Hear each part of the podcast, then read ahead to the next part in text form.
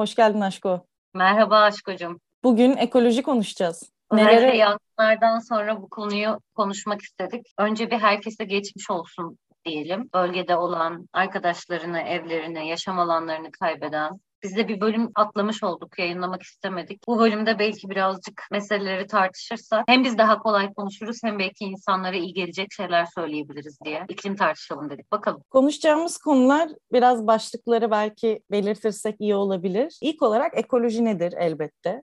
Daha sonra tahribatın sebebi ne, kim, işte biz bireysel olarak ne kadar sorumluyuz ya da sorumlular kim? Ne yapılabilir? Hangi tutumlar zararlı? Ve iklim adaleti ya da iklim etiği nedir? Bir de iklim faşizmi ya da ekofaşizm nedir? Bu tarz sorulara cevap bulmaya çalışacağız. Kendi kendimize konuşacağız diyelim. İnşallah bu sırayla gidebiliriz. Çünkü biz ne zaman şunları bunları tartışacak desek desek böyle bambaşka yerlere gidiyor mesela ama hadi bakalım deneyelim yani. Önce bir ekoloji nedir meselesinden bahsedecek olursak tabii ki amacımız burada bu budur şu şudurcu bir tanım üretmek değil ama ekoloji dediğimizde aklımıza birazcık daha bütüncül bir doğa algısı geliyor. Hayvanlar, bitkiler, su, işte atmosfer, yani akarsu ya da ekosistem habitatın dengesi.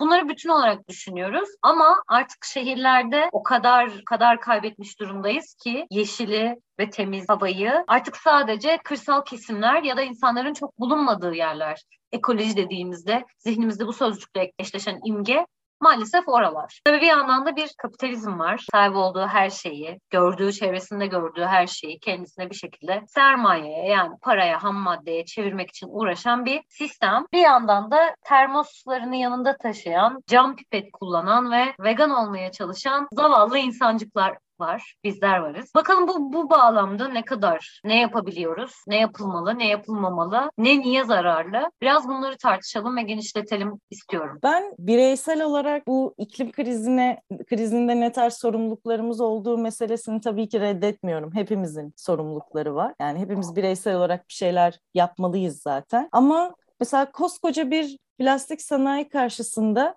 gerçekten bizim çöplerimizi ayırmamız, eğer ki bir geri dönüşüm de fabrikası yoksa ki onların da ne işe yaradığı hala meçhul ya da ne kadar geri dönüştürdüğü meçhul şeyler. Birey, sadece bireysel mücadelede kaldığı zaman bir yere ilerleyemiyormuşuz gibi geliyor bana. Her şey plastikle yapılmış durumda.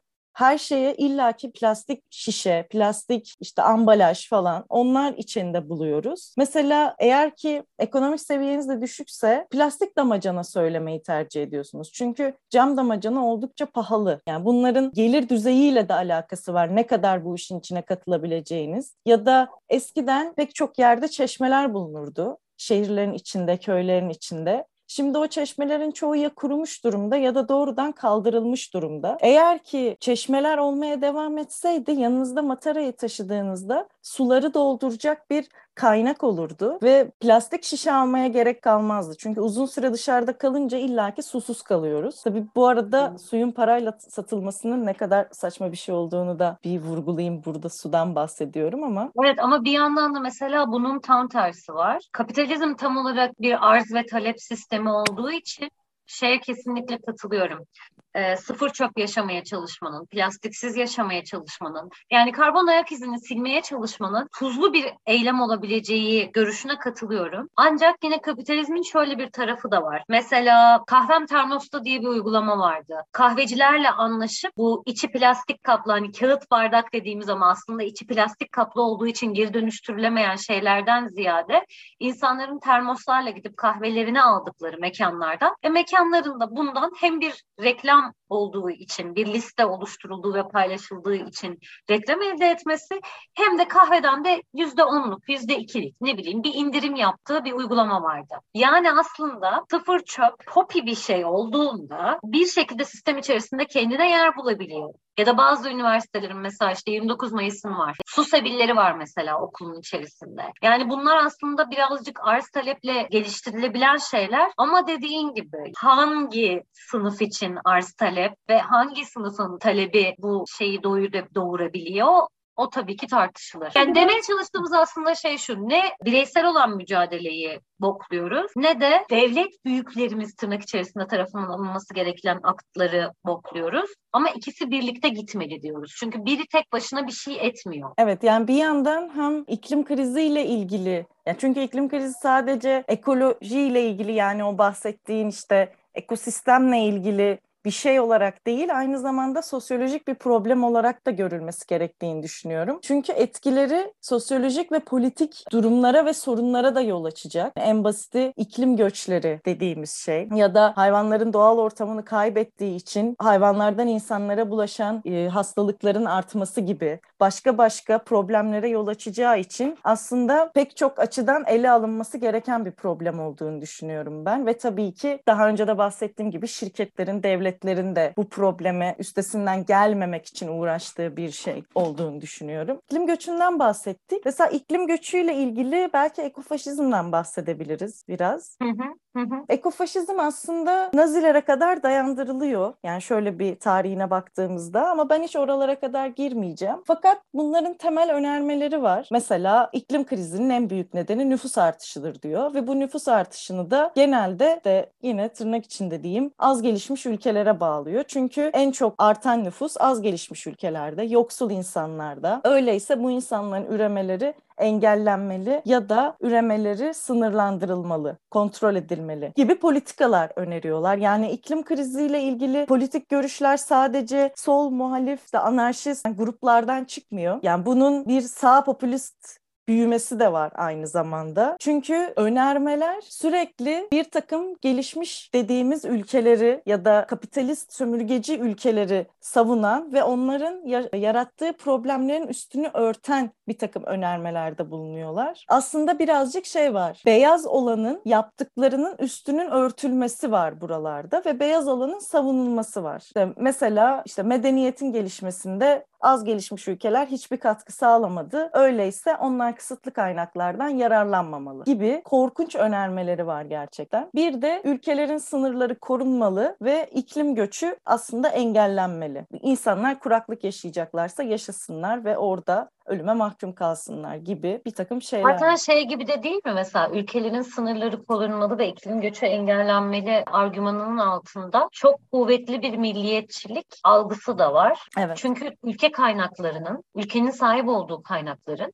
yalnızca o ülkenin gerçek vatandaşlarına ait olduğu ve bunları kullanma hakkının, sömürme hakkının diyeyim, e, yalnızca onlara ait olduğu algısı da çıkıyor. Yani onu paylaşmak istemiyor işte. Ordu Belediye Başkanı'na mesela işaret edebiliriz. Şu an ismini hatırlamıyorum hatırlanmaya gerek bir insan olduğunu da düşünmüyorum açıkçası. Mesela bu kişi Suriyelilerden 10 kat fazla vergi alınsın gibi bir şey önermişti. Çünkü su harcamasının ya da suların kullanımının bu insanlara açılmaması gerektiğinden, kaynakları tükettiğinden, kişi başına düşen su miktarını azalttığından falan bahsetmişti. Önerileri bunlardı. Mesela bu ekofaşizme aslında bir örnek.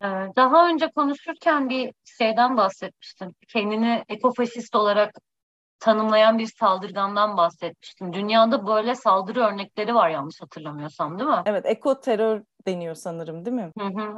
Yani ekoterör aslında birazcık devletin tanımı. Çünkü Ted Kaczynski de ekoterörist tanımına giriyor. Yani doğaya yapılan müdahaleleri artık kaldıramayıp şirket sahiplerine ve sabotaj düzenleyip hani insanlara zarar verip bir şekilde ya da öldürüp hani bunun bir misillemesini doğaya siz zarar verdiniz şimdi ölün diyen kişinin yaptığı şeyin de devletin tanımından ekoterörist aslında. Çünkü bunu terör olarak tanımlıyor. Hmm. Çünkü işte hayvanların öldürülmesi, ağaçların kesilmesi, suların kirletilmesi, kaynakların kullanılması, doğanın istismar edilmesi insan hayatı kadar değerli olmadığı için devlet bunu terör olarak tanımlıyor. Belki öbür türlü bir öz savunma bile olabilirdi. Ancak o ekoterörist olarak tanımlanıyor ama ben senin şeyini hatırlamaya çalıştım. Göçmenleri öldüren, mültecileri öldüren bir saldırgan vardı. Kendine ekofaşist diyordu. Yani bayağı hani birilerini öldürmüş ve bunun için yaptım çünkü kaynaklarımızı tüketiyoruz gibi bir şey diyordu. Onu hatırlamaya çalıştım. Tamam ben ben de hatırlamıyorum zaten. Sadece senden duyduğumu hatırlıyorum. Tamam. Ya bence geç, hatırlanmaya değmeyen insanlar diyebiliriz bunlar. Olabilir. Ya da bilmiyorum belki de faili işaret nefret etmek için bilmemiz de gerekiyordur ama. Yani şey gibi aslında mesela törfler kendi biyolarına yazıyorlar ya radikal feminist, törf,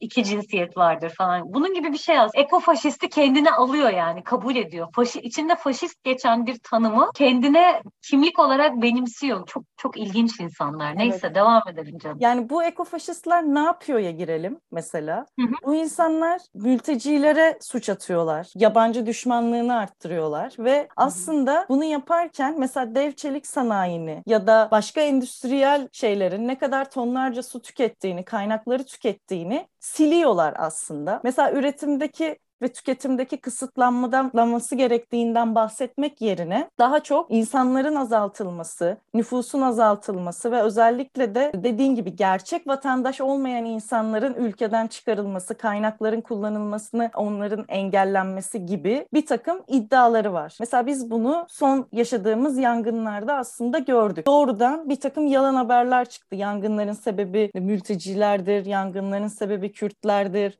Afganlar çıkarmış gibi mesela bir takım haberler de çıktı ortaya. Evet şey hatta insanların tam olarak yangınların sebebini anlayamadığı dönemlerde niye bu yangınlar çıkıyor sorusunu herkesin aradığı bir dönemde Afganların ülkeye giriş videoları medyada servis edildi ve insanlar nefretini direkt bu yöne kanalize etmeye başladı. Buraya yöneltmeye başladı. Çünkü bir fail arıyorlardı. Çünkü asla bizim yapmış olduğumuz tahribatın böyle yangınlara sebebiyet verebileceği kimsenin aklına gelmiyordu ya da kimse bunu düşünmek istemiyordu. Daha konforlu bir failin işaret edilmesi. Aslında bu şeye çok benzemiyor mu Hazal ya? Tutsaklık bölümünde konuştuğumuz şeyle. Bir tane fail bulup işte kadın cinayetlerine dair bütün nefreti ona yöneltmek, onu hapse atmak ve vicdan rahatlatmak. Hiçbir şekilde insanların yaptığı tüketimlerinin sorumluluğunu almayıp yani doğayı mahvediyoruz. Gün be gün küresel ısınmadan dolayı su seviyeleri yükseliyor, sıcaklıklar artıyor. Hayvanlar ölüyor, orman yangınları çıkıyor. Bunu düşünmek yerine bir tane failin bunu yaptığını düşünmek herkes için vicdanen daha kolay bence.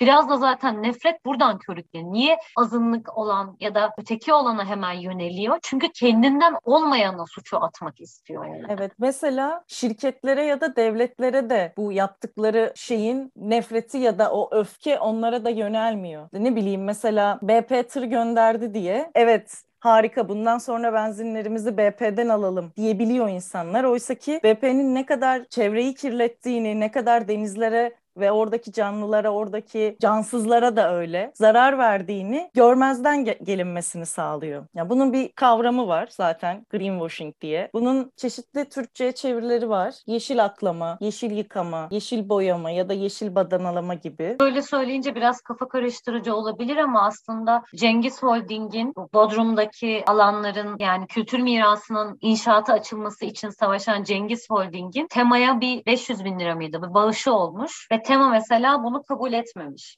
Şimdi buradaki yani temanın da müthiş bir vakıf olduğunu söylemiyorum. Hiçbir vakfa güvenmiyorum. Ancak bu örnek üzerinden belki greenwashing'i, yeşil aklamayı daha net algılayabiliriz. Çünkü şirketler firmalar kendi doğaya vermiş oldukları tahribatı büyük bir gösteriş yaparak kapatmaya ve insanların gözünde çevreci görünmeye çalışıyorlar. Yaptıkları yardımın yardım olmadığını söylemiyorum. Dayanışma demiyorum özellikle yardım olduğunu düşünüyorum. Yardım olmadığını söylemiyorum. Ancak içerisindeki gizli sahiki ve sonrasında elde edilmeye çalışılan itibarı görmek gerektiğini düşünüyorum. Yani bir yandan hayvanları öldürürken diğer yandan vegan burger yapıyorsanız bu da bir greenwashing'dir, bu da bir yeşil aklamadır. Bu yüzden Burger King'den vegan bir şey yemek bana bir oksimoron gibi geliyor. Ama yeşil aklama, mavi aklama dediğimiz suyla ilgili olan, pinkwashing, pembe aklama, feminizm, gender meselesiyle alakalı, LGBTQ'larla, LGBTQ'larla alakalı olan bütün bu aklama biçimleri aslında birbiriyle bağlantılı. Başka Ve bireyle sömürü, bir- pardon, başka sömürü biçimlerinin üstünü örtüyor aslında benim anladığım kadarıyla. Evet. Yani bir de onu örtüyor ve insanlar aslında o şeyi çok seviyorlar. Gökkuşaklı bira çıkartmış. Oo harika işte bize ne kadar görünür kalır. Kaç tane işçisi var? Cam tavan bölümünde konuşmuştuk bunları. Bunu vitrinleştirmek, bundan çıkar sağlamak, kar elde etmek için bunu yapıyorsun. Bununla bir görünürlük de sağlıyorsun kendine. Çok güzel, şahane. Ama yılın geri kalanında doğayı talan etmeye devam ediyorsun. Ve hatta- Cebinde kalsın fidanların, bağışlama temaya bir şey.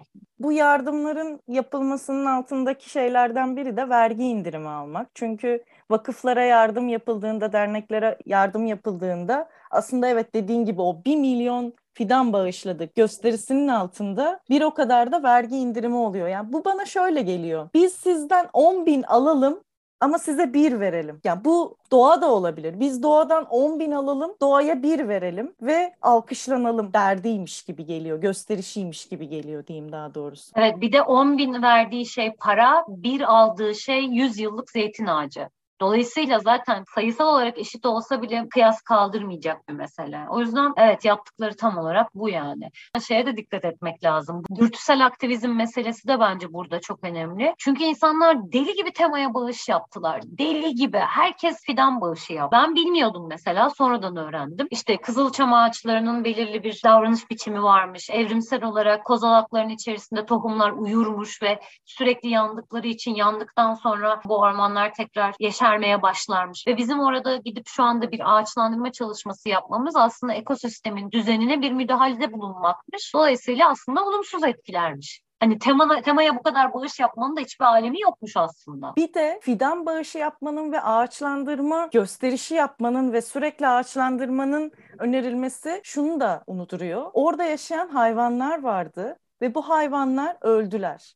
Peki onları da mı yerine koyacaksınız? Bunların yok olduğunun üstü örtülüyor. Tamam ağaçlandırdık. Ne oldu orada yanan yılan tekrar orada mı çıkacak? Hadi evet tohumlardan ellemesek o ormanlar tekrardan var olacak ama o hayvanlar artık var olmayacak. Yani biraz bunu da düşünmek gerekiyor. Orada iklim krizini ya da ekolojik krizi düşünürken sadece verilen zararın ağaçlara olmadığını da düşünmek gerekiyor. Değil mi? O kadar şey yandı. Onun salmış olduğu, havaya salmış olduğu gazlar, karbon monoksit midir nedir? Yani o bile aslında bir de hava ve su belki daha da az görünür. Daha çünkü etkisini direkt insanlar görmedikleri ve hissetmedikleri ya da fotoğraflanmadığı için belki bu kadar net. Belki daha da geride kalıyor olabilir. Mesela bir örnek vermek istiyorum ben. Bunu Braidotti'den öğrenmiştim. Böyle akademik kaynak vereyim. Mesela Yeni Zelanda'da e, bir nehrin çok fazla kirletilmesiyle o nehir artık insanların temiz su ihtiyacını karşılamamaya başlıyor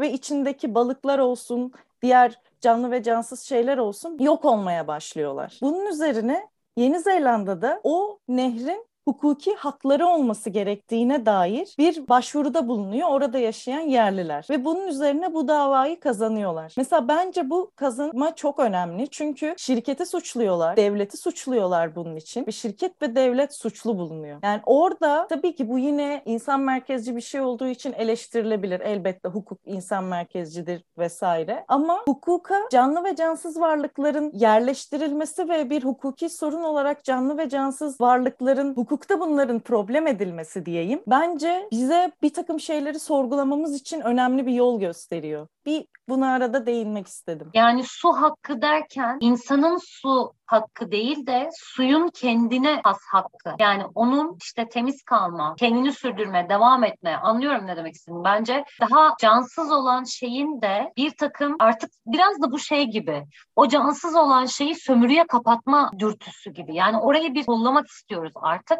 Çünkü o tükeniyor ve bir gün çok geç olacak yani onu kollamak için. O suyu görmeye çalışmak için. Hani o artık havanın temiz kalmasını hayal etmek için çok geç olacak yani. Mesela bu demin ekofaşizmle ilgili örnek verirken bunu biraz daha belki kesişimsellik olarak da okuyabileceğimiz bir örnek var. Amerika'da e, yani Amerika Birleşik Devletleri'nde Kaliforniya'da çıkan yangınlardan sonra bir bölgedeki insanlar işte Chico bölgesi bu şekilde okunuyordur diye tahmin ediyorum. Bölgesine yerleştiriyor yerleştiriliyorlar. İlk başta büyük bir dayanışma örneği sergileniyor. Bu hatta çok haberler oluyor. Harika bir şey. İşte halkımız böyle dayanışmacı gibi haberler yapılıyor. Fakat bölge şu anda ekofaşizmiyle ünlü bir bölge. Çünkü iki sene içerisinde doğal olarak bu yangın bölgesinden kaçan insanlar geri dönmüyorlar ve orada yaşamaya devam ediyorlar. Evsiz kimisi, kimisi barakalarda yaşıyor vesaire. Ve bir anda Chico bölgesi halkı bu insanlara şiddet uygulamaya başlıyor ve bölgemizden gidin demeye başlıyorlar ve o dayanışmanın